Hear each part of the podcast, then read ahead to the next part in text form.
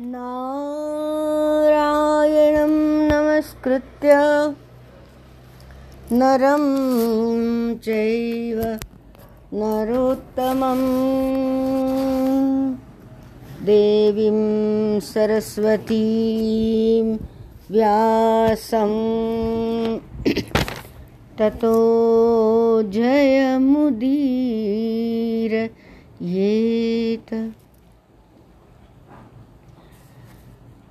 नारायणं नमस्कृत्य नमस्कृत्य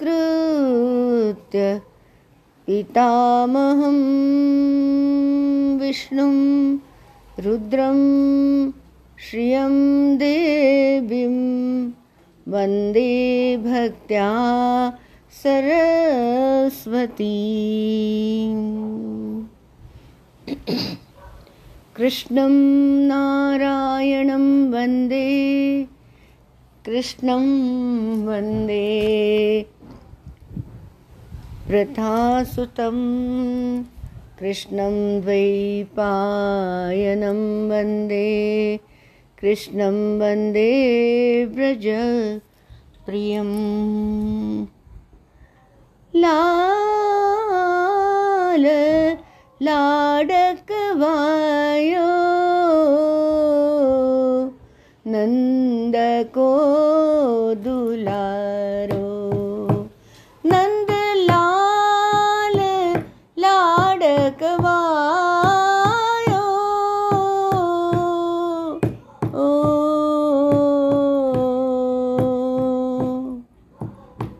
माँ को प्यारो। राधे वल्लभ देवकी नंदन, वसुदेव सुत गोपी जन प्यारो, न्यारो न्यारो, लाडक मायो लाल, नंदलाल व्रज जन प्यारो।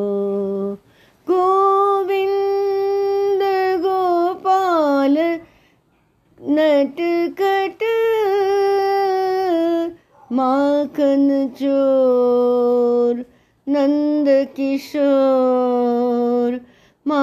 यशोदा को प्यारो प्यारो प्यारो माँ यशोदा को प्यारो। सूत उवाच प्रीतिः शौनकचित्ते ते यतो वच्मि विचार्य च सर्वसिद्धान्तनिष्पन्नम् संसारभय नाशनम्। भगवान कृष्ण सच्चिदानंद स्वरूप सृष्टि आदि कारणों से आते हैं। तीनों ताप का हरण करते हैं। श्री कृष्ण को नमस्कार करके, सुखदेव जी महाराज को नमन करके, वहाँ कई वो उनका महात्म्य कहते हैं कि इतना पावन है, कल्याणकारी ये ये जो भगवान नाम संकीर्तन, जो भगवान नाम स्वरूप भागवत वो इतना अद्भुत है। कि चिंतामणि से तो लौकिक सुख मिल सकता है, पर वो जो गुरुदेव है, वो तो हमें सब कुछ दे देते हैं। कृष्णस्तु, भगवान स्वयं कहाँ मिलेगा? कृष्णस्तु, आत्मा स्वयं अपने भीतर ही मिलेगा। यही मार्गदर्शन करने के लिए कहानियाँ बताते हैं।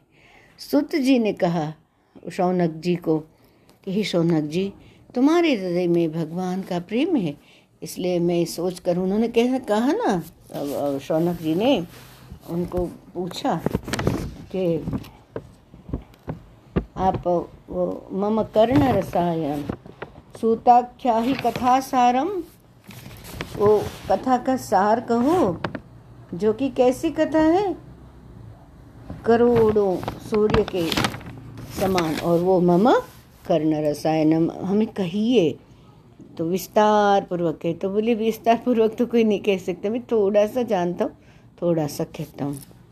तो कहते हैं सुत जी कहते हैं, एक दूसरे का इसमें देखो, व्याख्यान में इतना सुंदर भागवत जी में दिया है कि एक दूसरे के सम्मान करते हुए हमें बातचीत कैसे करनी चाहिए?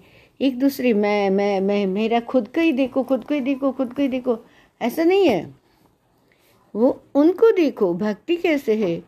भागवत से तो भक्ति झांकती है। तो वो क्या भक्ति है? एक दूसरे का सम्मान करो परस्परम, देवो भव। एक दूसरे का आदर करो। इसलिए सुख जी शौनक जी को कहते कि मैं सोच के वो सिद्धांत का निष्कर्ष तो सुनाता हूँ। तो वो तो जन्म मृत्यु के भय का नाश करते। कहते ना, भवोद्भवाय नम। उद्भवा। कहाँ से जन्म है? भव होना भू भव स्थिति होना, वो है क्या है? सनातन सत्य तो है, पर पंचेंद्रियों का जो विस्तार है, वो तो अविनाशी तो नहीं है। तो अविनाशी क्या है? इसका ज्ञान प्राप्त करना है हमें, जिससे कि हमको जन्म मृत्यु के भय से मुक्ति मिले।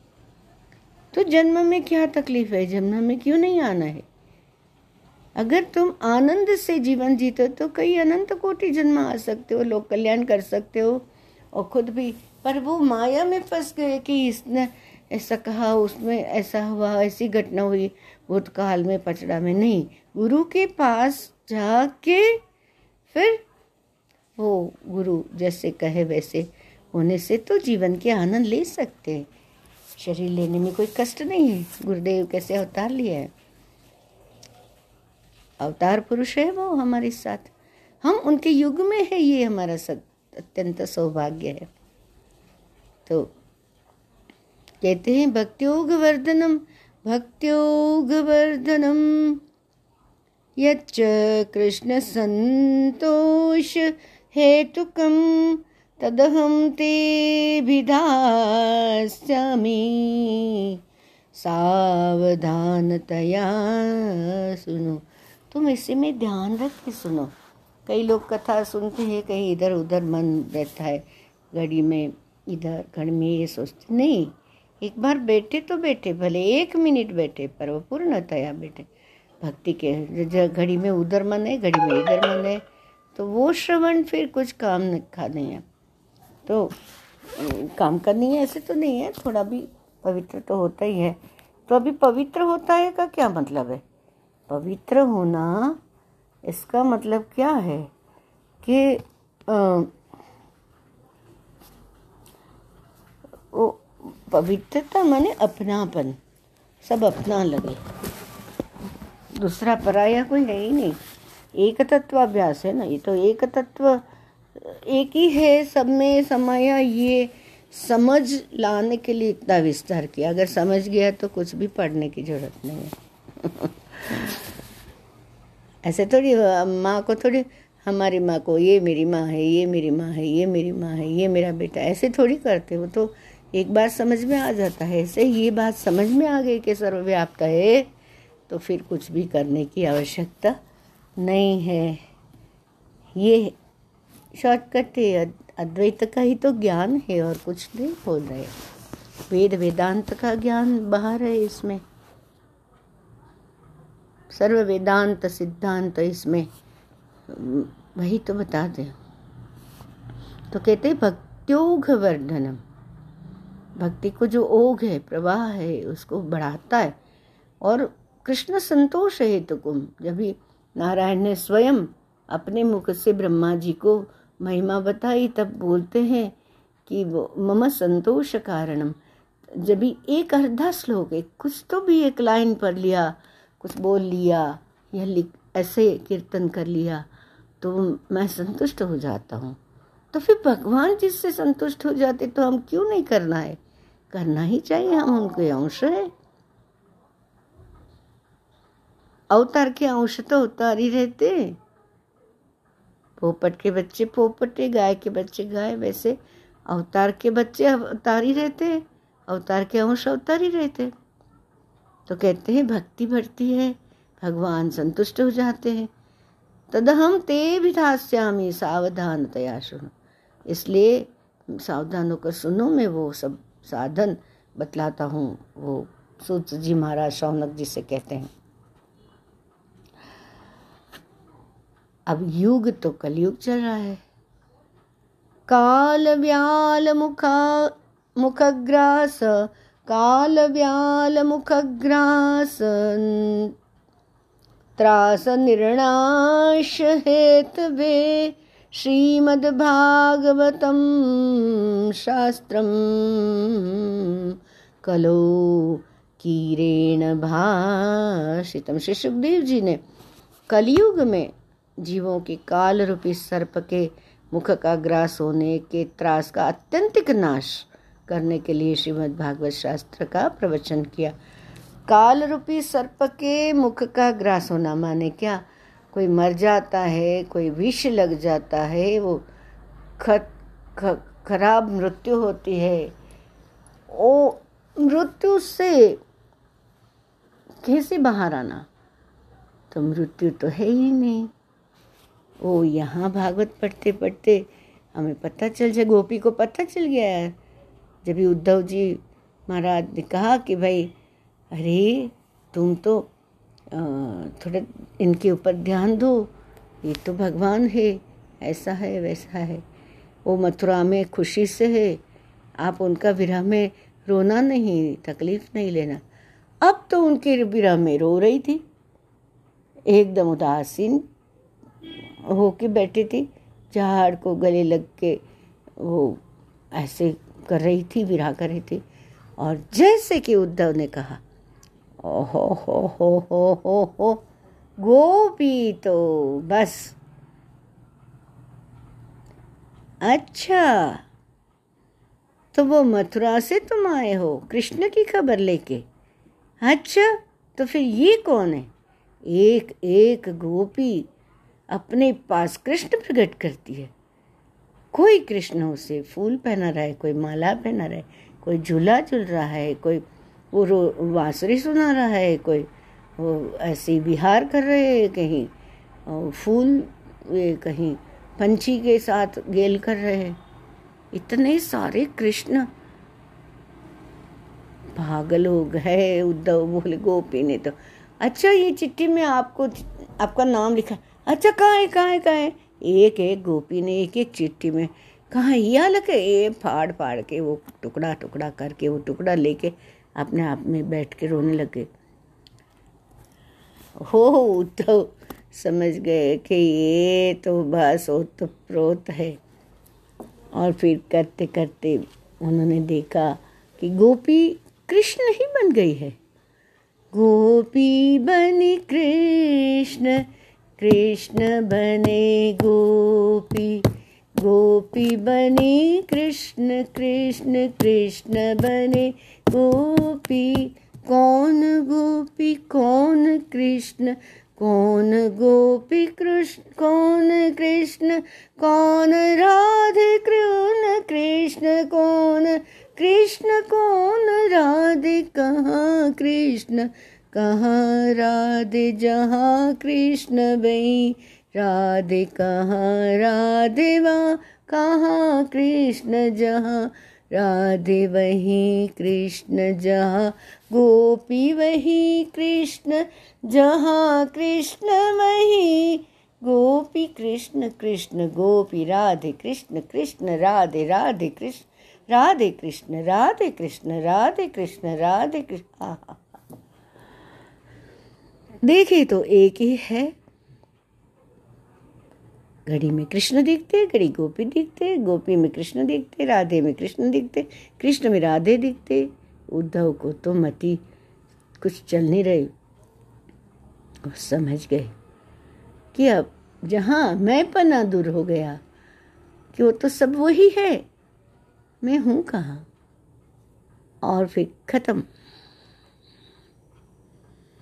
जब ही उद्धव गए तो कृष्ण को कहते, गोपी, बहुत आनंद में है, पूरा ज्ञान में है, आपमय है, पर एक गोपी बढ़ गई है संख्या में। कृष्ण बोले एक गोपी बढ़ गई? वो कौन है? तो उद्धव खुद को बताते, मैं ही तो हूँ। अकीर में ज्ञान की शुष्कता से रसमयी रस राशि के रस में रमना ही पड़ा। सुखदेव जी महाराज पूर्ण विरागी होते हुए वो कृष्ण रस में घुल मिल गए, प्रेम रस गाथा बताई तो ये भागवत की महिमा है अपरंपार रस रसमयी रासलीला है। तो सुखदेव जी महाराज ने ये कलयुग के जीव जो ऐसी मर जाएँगे मर जाएँगे, मृत्यु मृत्यु, इससे डर रहे हैं, वहाँ से निकाल के अमृत में कि वो वो अमृत तत्व अपने आप में कौन सा है? चेतना शक्ति कौन सी है? वो एनर्जी कौन सी है? वो दिखाने के लिए भागवत शास्त्र का प्रवचन किया है।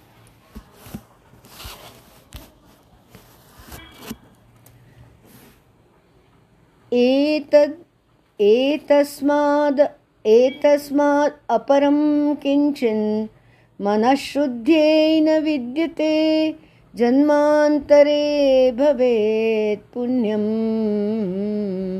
तदा भागवतं लभेत्। परीक्षिते कथां वक्तुं सभायां संस्थितेषु के सुधाकुम्भं गृहीत्वैव देवास्तत्र समागमम्। वो क्या कहते हैं? एतत् अस्माद अपरम किंचन मन शुद्धि न विद्यते। ये मन की शुद्धि करना है ना, मन शुद्ध करना है ना तो भागवत से बढ़कर कोई साधन नहीं है। भागवत पढ़ो, मन शुद्ध अपो आप हो जाएगा। मन में बसने वाली को परिचय हो जाने से फिर वो ही है। फिर अशुद्धि रही कहाँ? अशुद्धि तो वह है कि भगवान सत्ता से तुम अलग हो जाओ, संसार में लिप्त हो जाओ, संसारी दृश्यों में अटक जाओ, माया में पड़ जाओ माया पति की शरण में आ जाओ और वो फिर मन में उसी को बसा लो। तो वो कब होगा? जब जन्मांतरे भवेत पुण्यम तदा भागवतम लभेत। कब भागवत मिलता है? जन्म जन्मांतर का पुण्य उदय होता है, तभी उसे इस भागवत शास्त्र की प्राप्ति होती है, इतना बड़ा है। घर में पड़ा होता है, घर में वो उनको आदर सम्मान से रखते नहीं है। उनका वो तो कृष्ण है, वो तो मंदिर में रख के उनका आरती करना, उनको वस्त्र चढ़ाना, भाव से नमन करना ए भाव पूजन करना, ये कई श्रीमंत लोग भी भागवत जी, रामायण जी, वो ऐसे ही बस पड़े रहता है, ऐसे नहीं। उसका सम्मान है, उसका एक स्थान है। और वो तुम एक एक पाँव से उनके प्रणाम करने जाते तो पदे पदे अश्वमेघ अश्वमेघ यज्ञ का आवाज़ यज्ञ का पुण्य फल प्राप्त होता है। बोले, इतना पुण्य क्या करेंगे? हरि जन्म जन्मांतर के जो पाप का गचड़ा बचड़ा भर के रखा है, वो तो खत्म करना पड़ेगा ना, प्लस माइनस ज़ीरो। हरि नाम लो, वो सब खत्म हो जाता है, सत्संग से, भक्ति से। तो परीक्षिते कथाम वक्तुम सभा परीक्षिते कथां वक्तुं सभायां संस्थितेषु के सुधाकुम्भं गृहीत्वैव देवास्तत्र समागमन्। शुकन्नत्वा वदन् सर्वे स्वकार्यकुशलः सुराः कथासुधां प्रयच्छस्व। गृहीत्वैव सुधाम् इमाम्। एवं विनिमये जाते सुधाराज्ञा प्रपीयतां प्रपास्यामो वयं सर्वे श्रीमद्भागवतामृतम्। क्व क्व सुधा क्व कथा लोके क्व काच क्व पुष्पमणिर्महान् ब्रह्मरातो विचार्येवं तदा देवाञ्जहासः अभक्तांस्तांश्च विज्ञाय न ददो सकथामृतं श्रीमद्भागवती वार्ता सुराणामपि दुर्लभा। अच्छा देवता भी तरसते हैं कथा के लिए। कथा ऐसे वैसे मिलती नहीं है। तो जभी परीक्षिते कथाम वक्तुम सभायाम संस्थिते शुके सुधा कुंभम गृहत्व देवास तत्व समाम जब भी परीक्षित राजा को वो आ, कथा सुनाने के लिए एक सभा में विराजमान हुए सुखदेव जी महाराज। तो देवता आ गए। देवता तो अपना देख लेते हैं। उनके पास आ गए अमृत कुंभ लेके। अच्छा वो तो देवता का क्या है? अपना काम बनाने में निपुण रहते हैं। वो स्वकार्य कुशला सुराहा तो वो सुकम नत्वा वदन सर्वे। सुखदेव जी महाराज को प्रणाम के के बोले, नमस्कार किया। बोले अच्छा क्या काम है? आपको तो उनको तो आ, ये जीवन ही देना है ना परीक्षित महाराज को। ये लो अमृत का घड़ा और आप हमें कथा अमृत का दान दे दो। कथा सुधाम प्रचस्व गृहत्व सुधाम इमाम ये सुधा ले लो और फिर हमें कथा अमृत दे दो। तो ऐसे विनिमय अदला बदली ये क्या बिज़नेस है क्या? परीक्षित अमृत का पान करे। कोई ले पाँच करोड़ रुपया दे दूँ तुझे और मुझे कथा। नहीं मिलेगा? वो पैसा कैसे कमाया है? सत्य से, असत्य से, शुद्धि से, अशुद्धि से। कैसे भी भाव है, वहाँ भगवान हाजिर होता है। तो बोले, देवता बोले, हमें श्रीमद् भागवत दे दो। प्रण, प्रणश्यामो वयम सर्वे श्रीमद् भागवतामृतम एवं विनिमय जाते सुधाराज्ञा प्रपियतम वो तुम आज्ञा दे दो, वो राजा अमृत का घड़ा में से अमृत पी लेगा, वो अमर हो जाएगा और हमें कथा अमृत दे दो। इस संसार तो सुखदेव जी महाराज सोचते हैं, अरे भाई, कोई काच और महामूल्य में, मणि में कोई फ़र्क है कि नहीं? ये तुम्हारा अमृत का घड़ा कहाँ सुधा और कहाँ कथा अमृत? वो देवताओं की बात हँसी में उड़ा दी सुखदेव जी महाराज ने। ए जहाँ भक्ति नहीं है, कथा के अनधिकारी। भक्ति शून्य जो होते हैं, स्वार्थ में मुझे ये दे दो, मुझे कथा अमृत दे दो, ऐसे थोड़ी मिलता है। भाव होना चाहिए, भक्ति होनी चाहिए। ऐसे ऐसे नहीं जानकर कथा अमृत का दान नहीं किया। इस प्रकार यह श्रीमद् भागवत की कथा देवताओं को भी दुर्लभ है। देवताओं को भी दुर्लभ है। ऐसे ही नहीं है, कोई आदान प्रदान का विषय नहीं है। अभक्तांस्तांश्च विज्ञाय न ददो सकथामृतम श्रीमद्भागवती वार्ता सुराणाम अपनी दुर्लभा।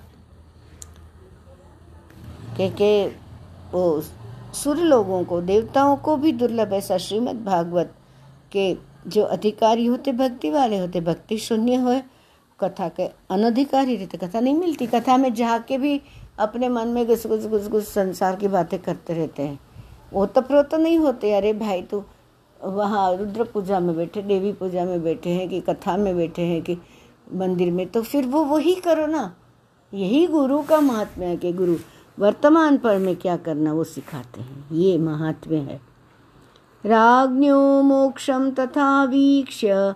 पुरा धातापि विस्मितः। सत्यलोके तुलां बद्ध्वा तोलयत्साधनान्यज लघून्यन्यानि जातानि गौरवेण इदं महत्। तदा ऋषिगणः सर्वे विस्मयं परमं ययुः मेनिरे भगवद्रूपं शास्त्रं भागवतं कलो पठन् पठनात् श्रवणात् सद्यो वैकुण्ठफलदायकं सप्ताहेन श्रुतं चेतत् सर्वथा मुक्तिदायकं सनकाद्यैः पुरा प्रोक्तं नारदाय दयापरैः यद्यपि ब्रह्मसम्बन्धात् श्रुतमेतत्सुरर्षिणा सप्ताहश्रवणविधिः कुमारैस्तस्य भाषितः। राग्नो मोक्षम तथा वीक्ष्य पूरा पूरा माने पूर्व काल में पहले धाता विस्मित। पूर्व काल में राग्नो मोक्षम श्रीमद भागवत के श्रवण से ही राजा राग्नो मोक्षम राजा को क्या मोक्ष मिला था? और तथा वीक्ष श्रवण से ही राजा परीक्षित को मुक्ति देखकर, देख, देखा, दाता दाता माने अपना ब्रह्मा जी धाता, विधाता, ये सब उनके नाम है। तो ब्रह्मा जी को तो है, ये क्या? मोक्ष मिल गया। आश्चर्य हुआ कि श्रीमद् भागवत के श्रवण से मोक्ष मिल गया। अच्छा ये तराजू बांधा। सत्यलोके सत्यलोक में क्या कहे? तुलाम बद्वा तोले यद साधन अरे, भागवत का साधन से तो मुक्ति मिल गई। तो बोलो बोलो कौन सा कौन सा साधन करने से क्या होता है? तो बाकी के साधन सब तोल में हल्के पड़ गए। पलड़ा नीचे आता ही नहीं था। अपने महत्व के कारण भागवत ही सबसे भारी रहा। यह देखकर सभी ऋषियों को दबड़ा। आश्चर्य हो गया ये क्या हो रहा है? तदा ऋषिगण सर्वे विस्मयम परमम ये। बहुत आश्चर्य हुआ। मेनिरे भगवत रूपम शास्त्रम भागवतम कलो कलयुग में ये भागवत शास्त्र श्रवण मात्र से मुक्ति देने वाला है। पठन मात्र से मुक्ति देने वाला है। समझ देने वाला है कृष्ण कहाँ है, कैसा है, कौन है। मैं कौन हूँ? ये समझ देने वाले शास्त्र है। परम प्रेम रस गाथा है। उन्होंने कलयुग में इस भगवत रूप शास्त्र को पढ़ने, सुनने से तत्काल मोक्ष देने वाला निश्चय किया। ब्रह्मा जी ने क्या निश्चय किया? कि ये तत्काल मोक्ष देने वाला साधन भागवत शास्त्र है। तो सप्ताह विधि से श्रवण करने पर जो भागवत सप्ताह होती है तो सप्ताह के श्रवण करना यही निश्चय भक्ति प्रदान करता है। सप्ताह श्रवण से ही भक्ति जाग जाती है। अगर किसी को नहीं रस आ रहा है, सप्ताह सुने, अगर निपुण वक्ता है तो तो भक्ति जागेगी जागेगी निश्चित बात है। पूर्व काल में इसे दयापरायण सनकादि देवर्षि नारद को सुनाया। सनकादि ऋषि जो है, सन, वो सनक आदि माने सनक, सनत, सनंदन, सनातन। ये सनत कुमार जो है सनक आदि ऋषि है वो, उन्होंने अपना दयापरायण स्वभाव से नारद जी को सुनाया था। तो वो क्या बात है? उन्होंने, वैसे तो यद्यपि ब्रह्म संबंधात श्रुतमे तत्सुरर्षिणा उसने कहा, ना सप्ताहे न श्रुतम चेत सर्वता मुक्तिदायकम। सप्ताह सुनो तो मुक्ति मिलती है। सनकाद्य ही पुरा प्रोक्तम नारदाय दया परे उनका दयापरायण स्वभाव से सनकादि ऋषि ने नारद जी को सुनाया था। यद्यपि ब्रह्म संबंधात श्रुतमेत सुरर्षिणा।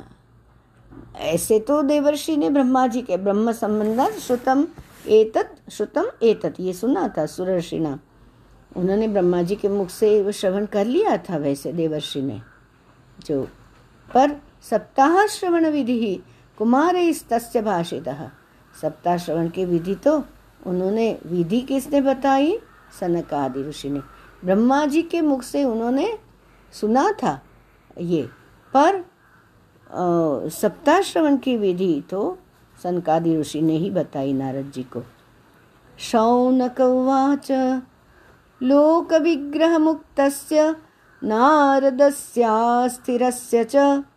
विधिश्रये कुतः प्रीतिः संयोग कुत्र तैः सह। शौनक जी ने पूछा, सांसारिक प्रपंच से लोक विग्रह मुक्तस्य सांसारिक प्रपंच से मुक्त? नारद स्थिर एवं विचरणशील नारद जी के सनकादि के साथ संयोग कहाँ हुआ? ये तो एक मिनट भी स्थिर नहीं बैठते। सात दिन का सप्ताह श्रवण कहाँ किया? कैसे हुआ? ये मेल कैसे हुआ भाई? ये तो बहुत आश्चर्य की बात है। और विधि विधान के विधि श्रवे कुत प्रीति संयोग कुत्र स शौनक जी बोले, पूछते हैं कि नारद जी तो घूमते रहते हैं, नारायण नारायण नारायण नारायण नारायण नारायण हमारे प्रज्ञानंद जी महाराज आते थे आश्रम में, बोलते थे मेरे साथ एक और बार बोलो। नारायण नारायण नारायण नारायण। कहते, बहुत ठीक से नहीं बोला। महाराज जी कहते थे, नारायण नारायण नारायण नारायण। ऐसे बोलते, वो तो घूमते फिरते रहते हैं। तो संदकादि के पास सोच के बैठ के सप्ताह सुनी और वो भी विधि विधान के श्रवण में, उनकी प्रीति कैसे हुई? उनको तो विचरणशील स्वभाव है। सब लोक कल्याण के लिए वो सब जगह घूमते रहते सभी लोक में। और वो त्रिलोक संचारी है, भक्त को, भक्त तो त्रिलोक संचारी होता है। वो तो कहीं इधर उधर जाते हैं। सूतवाच अत्र ते कीर्तयिष्यामि भक्तियुक्तं कथानकं, शूकेन मम यत् प्रोक्तम रह शिष्यम विचार्य च। सुत जी ने कहा, अब मैं तुम्हें वह भक्तिपूर्ण कथानक सुनाता हूँ, जो श्री सुखदेव जी ने मुझे अपना अनन्य शिष्य जानकर एकांत में सुनाया था। सुत जी बताते हैं शौनक जी को कि वो जो भक्तिपूर्ण कथानक हो गया ना भागवत का, जो कि ब्रह्मा जी के मुख से नारद जी ने सुना था, पर सप्ताह श्रवण की विधि जो है ना, वो नारद जी को सनकादि ऋषि ने बताई वो बात मैं तुमको आ, आपको अपना आ, वो सुध जी बताते हैं कि सुखदेव जी ने मुझे अपना अनन्य शिष्य जानकर एकांत में बिठाया बिठाया देखो सुनो। सुत जी को सुखदेव जी महाराज बोलते सुनो मैं ये बात बताता हूँ नारद जी को कैसे किस प्रकार प्रीति हुई ये सब सुनने में? सब सब विधि विधान ये सब उसमें था और वो नारद जी को कैसे उसमें रस आया? कैसे एक एक सात दिन तक बैठ गए? ये सब बात में सुखदेव जी महाराज सुत जी को बताते हैं कि तुम मेरे अनन्य शिष्य हो। सुत जी महाराज सुखदेव जी को गुरु के स्थान पे मानते हैं, क्योंकि व्यास नारायण के भी वो शिष्य है। तो फिर वो उन्होंने बात बताते हैं। एकदा हि विशालायां चत्वार ऋषयो मला सत्सङ्गार्थं समायाता। ददृशुस्तत्र नारदम। एक बार ऐसे हुआ, विशालापुरी में, बद्र विशाल होता ना, विशालापुरी में वे चारों निर्मल ऋषि कौन कौन चारों? सनक, सनत सनंदन सनातन। ये सनत कुमार सब विशालापुरी में आए। वो तो पूर्ण तेजस्वी है। पाँच साल के ही वह के दिख रहे हैं, लेकिन है नहीं वो पाँच साल के ऐसा दिख रहे हैं, पर वो तो पूर्ण ज्ञानी है वैसे। तो फिर विशालापुरी में आए घूमते घामते तो वहाँ उन्होंने देखा, नारद जी को देखा। कुमारा उचुहू कुमारा जो माने ये सनत कुमार ने बताया। सनकारी ऋषि ने पूछा, नारद जी को देखा तो आ हा हा हा हा उनका मुख तो कैसे हो रहा था? उदास उदास हो रहा था, चिंता तुर हो रहा था, और वो जल्दी जल्दी भाग रहे थे कहीं तो।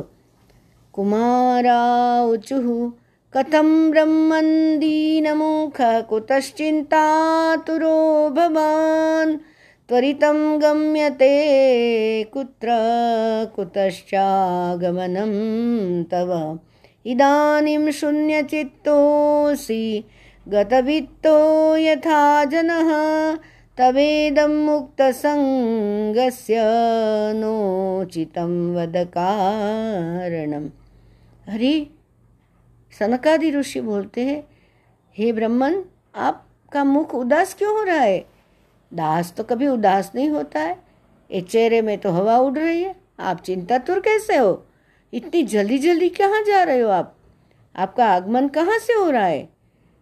वो कहाँ से आए? अब ऐसे ही दाड़ दाड़ दाड़, भाग रहे भाग रहे भाग रहे। वो तो अचंभे में आ गए कि बोले, भाई, क्या है? क्या बात है ऐसी? अब कहाँ से आ रहे हो? ये चिंता, हवा क्यों उड़ रही चेहरे पर? इदानिम शून्य चित्तो सी शून्य चित्त हो गए। शून्य चित्त असी, तुम शून्य चित्त हो। गतवित्तो यथा जनः, तवेदं मुक्तसङ्गस्य नोचितं न उचितं वदकारणम ऐसे लग रहा है कि को, किसको तो ऐसे व्याकुल लग रहे हो।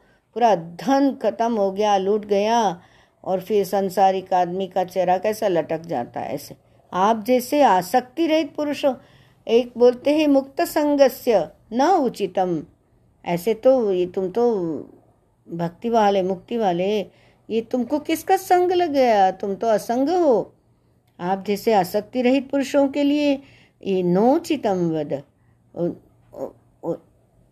कुछ उचित नहीं, योग्य नहीं है। वद कारणम, कारण तो बताइए भाई, क्या हुआ? क्यों चेहरा ऐसा उदास हो गया चिंता तुर हो गया? किसकी चिंता खा गई तुम्हें?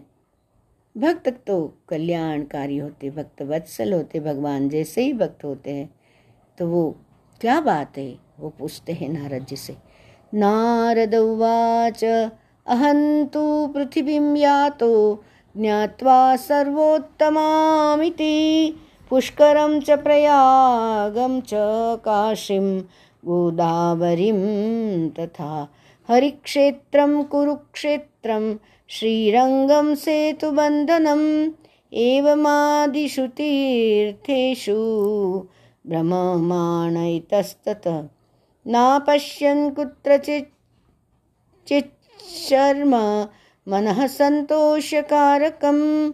कलिना धर्ममित्रेण धरेयम बाधिता दुना नारद जी कहते हैं कि मुझे तो लगा पृथ्वी जो है ना, वो सर्वोत्तम लोक है।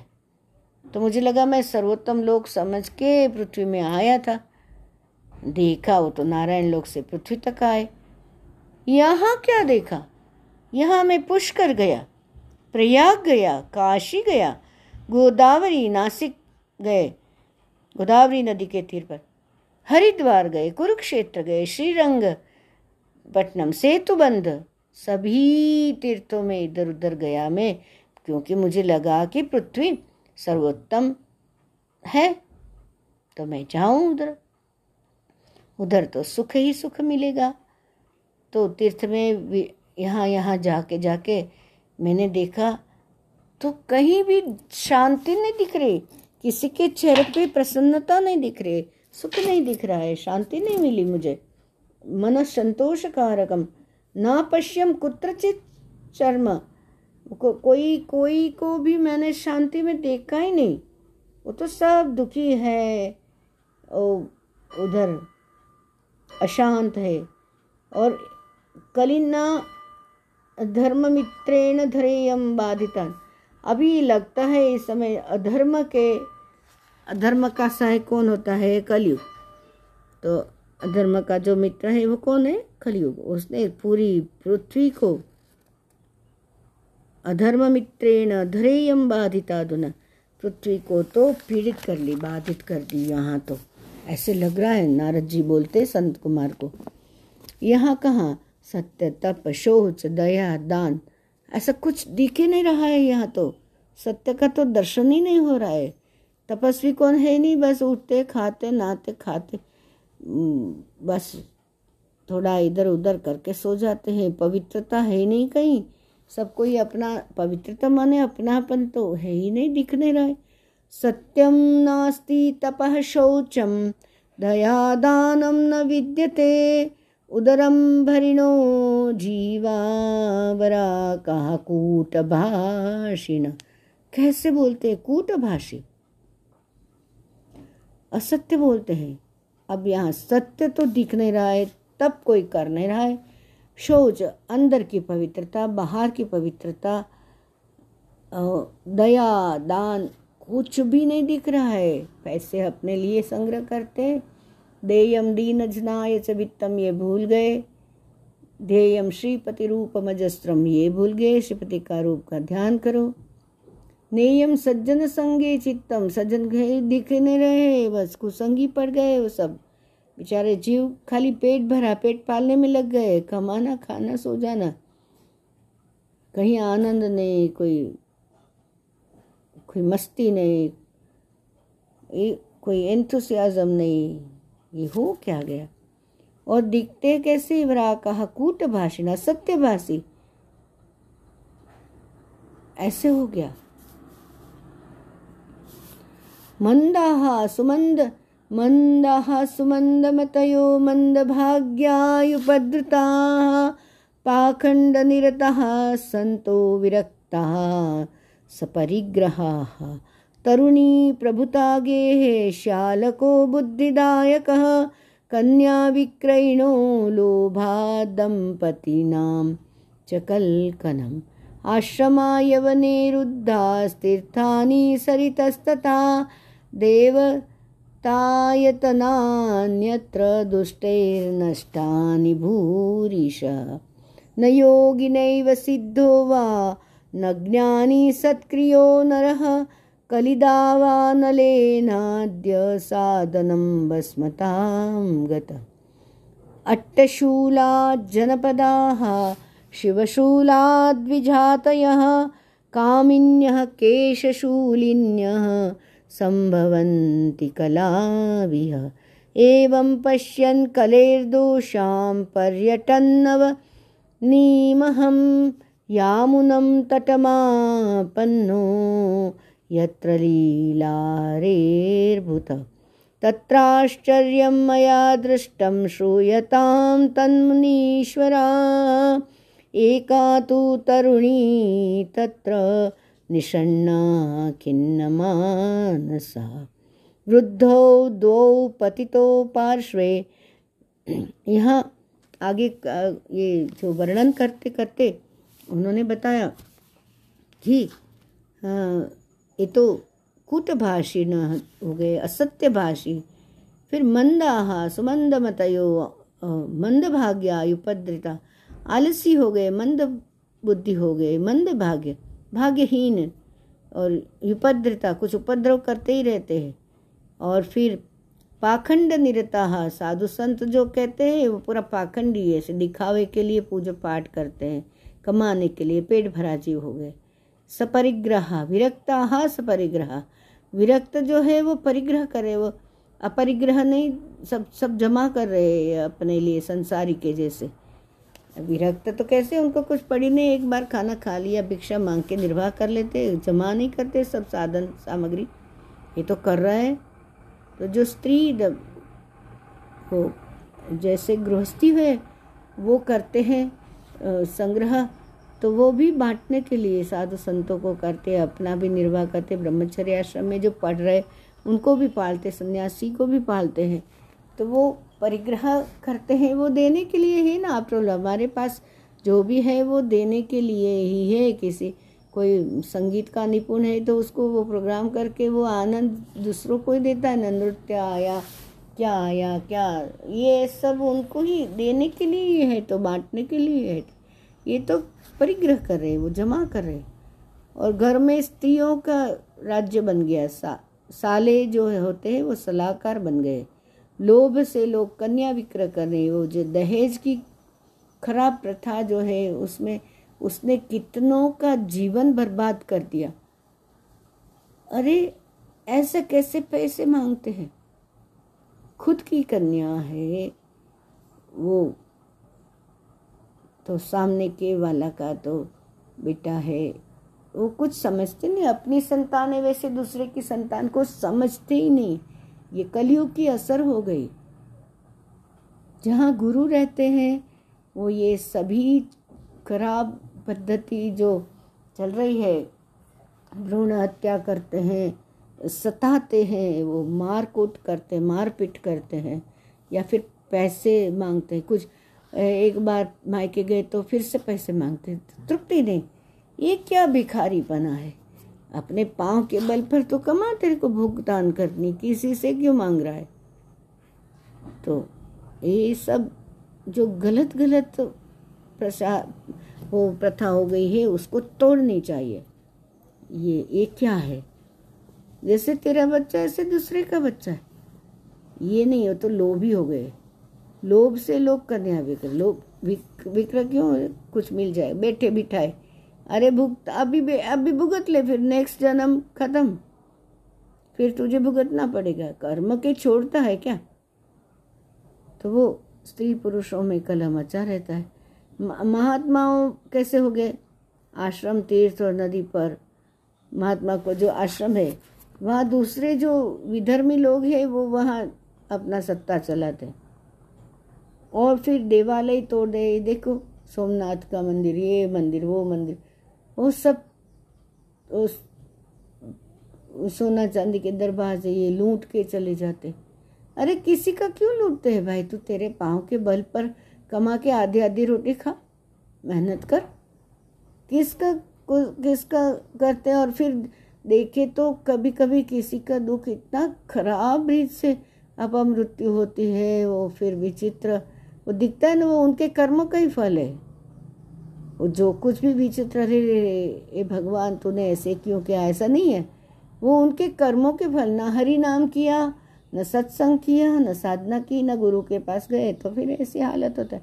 यहाँ तो वो बंदूक से आतताईपना करने वालों को लेके आके राम राम राम राम राम, वो राम ध्यान करा के करा के एक बार आए थे चार सौ जन आश्रम में। और सबको फिर वो समता मिला के दी है बहुत अच्छे। उनको बोलो, हम वो वो लोग बोले, हमें तो ऐसे कुछ पता ही नहीं।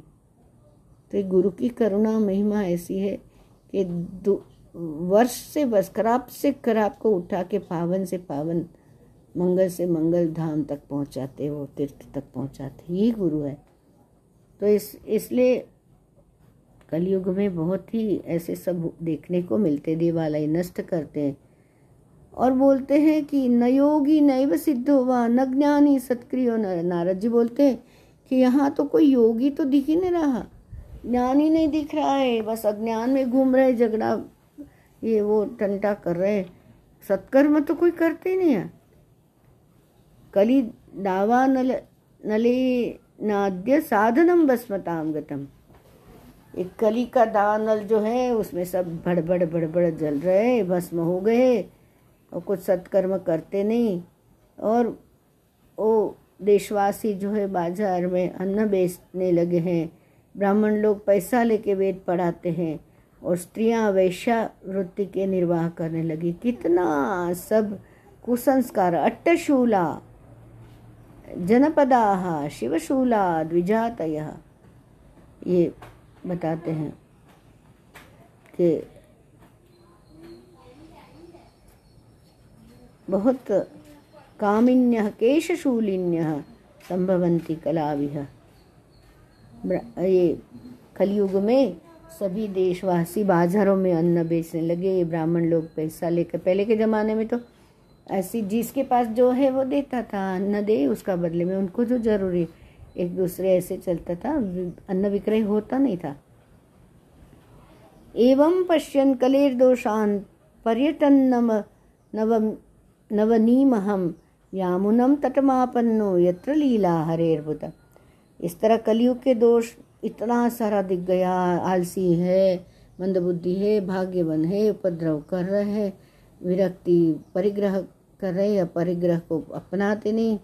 विधर्मी सब मंदिर तोड़ डाला, और फिर कोई ज्ञानी, योगी, सिद्ध पुरुष को देखे, कली के डावल में बढ़ बढ़ बढ़ बढ़ बढ़ रहा चल रहा।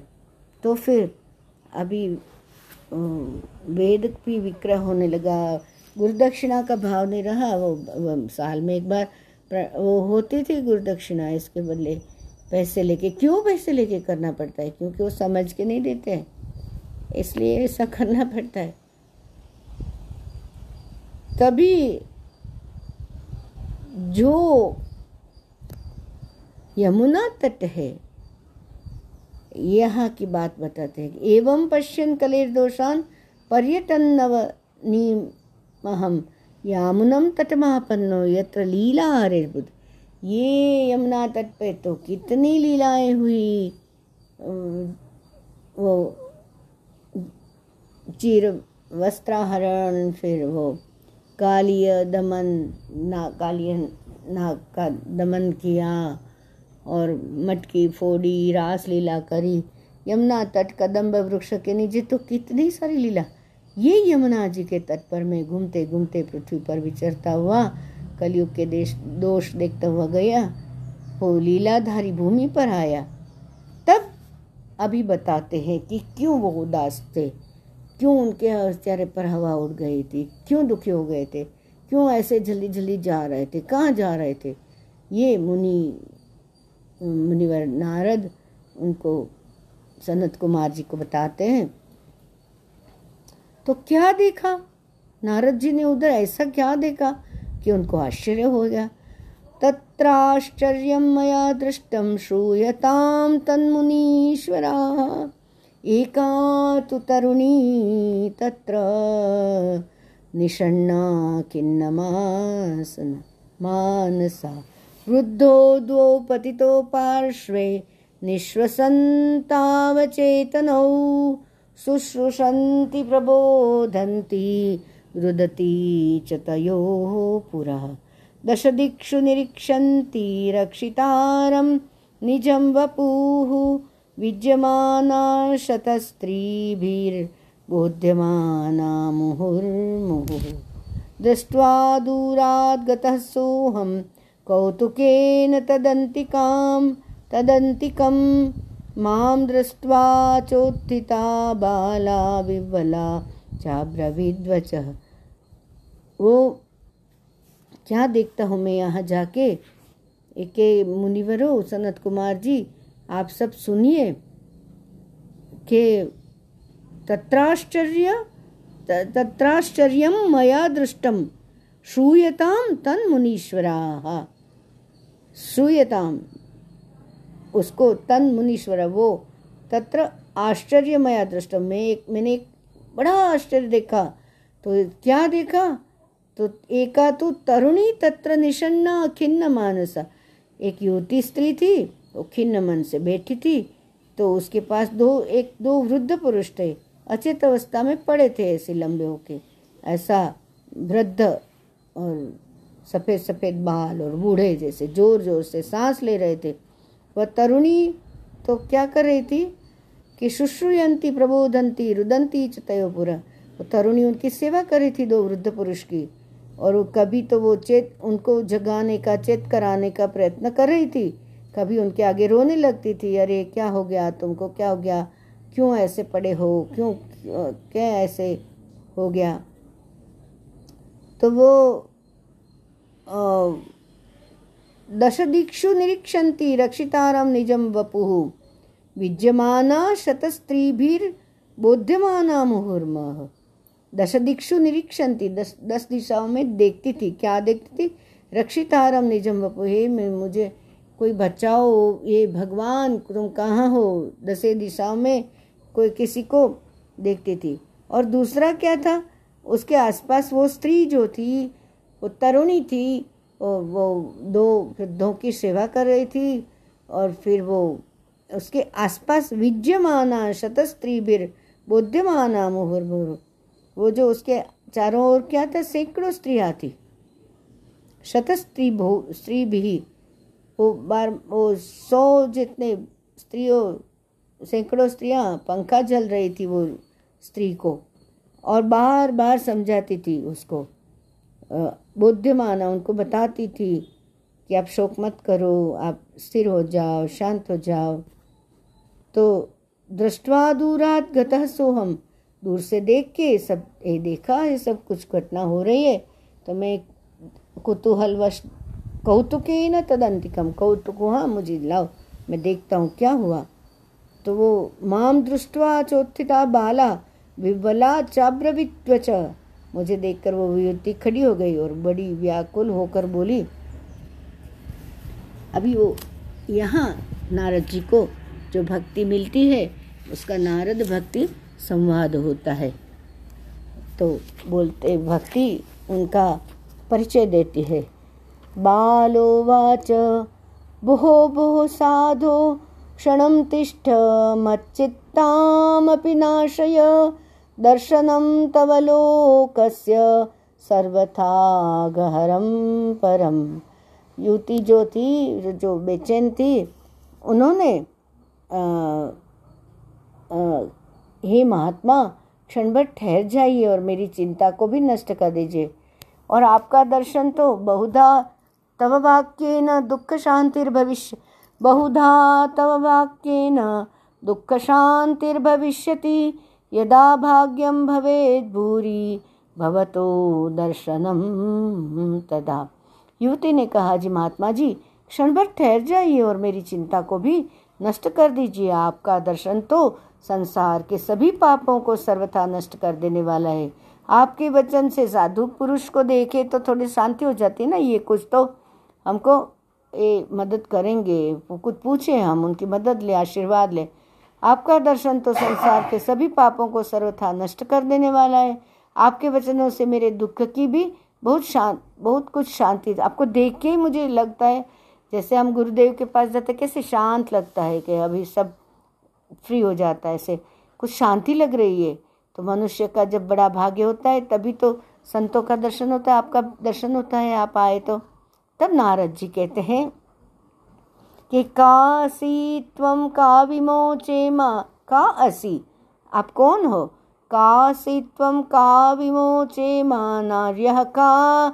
पद्मलोचना नारदवाच नारद जी बोलते हैं कासी त्वं का विमोचे मा, नार्यः का? पद्मलोचनाः वददेवि सविस्तारं स्वस्य दुःखस्य कारणम। नारद जी कहते कि तो वो स्त्री को पूछा सनत कुमार को बताते ना कहानी? पूछा कि, देवी, तुम कौन हो? ये दोनों पुरुष तुम्हारे क्या होते हैं? और तुम्हारे पास ये कमल नयनी देवियाँ कौन है? तुम कितने सैकड़ों पंखा जल रहे थे ना? तो ये कौन है विस्तार से अपना दुख का कारण बताओ? तो यहाँ नारद जी की भक्ति से भेंट होती है और फिर वो भक्ति जो जवाब देती है, वो भी हम आगे देखते हैं। कृष्ण गोविंद गोपाल राधा रमण हरी कृष्ण कृष्ण कृष्ण। काना काना काना मुरली धरा मोहना। जय मुरली धरा मोहना। भज गिरिधारी कमल नयन, कुमुद बदना कमल नयन कृष्णा। गिरिधारी नयन, कमल नयन, कुमुद वदना, कमल नयन कृष्ण। बोलो गोविंद, गोपाल, राधा रमण। हरि कृष्ण कृष्ण कृष्ण, काना काना काना, मुरलीधरा मोहना जय मुरलीधरा मोहना। सारे संसार का प्यार मैंने तुझी से पाया। गुरु जी गुरु जी अब जीने को का चाहिए? अब जीने को क्या चाहिए? गिरिधारी कमल नयन, कुमुद वदना कमल नयन कृष्णा। गिरिधारी गिरिधारी गिरिधारी कमल नयन, कुमुद वदना कमल नयन कृष्णा। भजो गोविंद, गोपाल राधा रमण हरि। जय गुरुदेव। सदगुरुदेव की जय। कृष्ण कन्हैया लाल की जय। गोवर्धन नाथ की जय। अम्बे मात की जय। द्वारिकाधीश की जय। श्याम सुंदर श्री यमुने महारानी की जय। सदगुरु भगवान की जय। ओम नमः। पार्वती पतये हर हर महादेव हर। आज के आनंद की जय।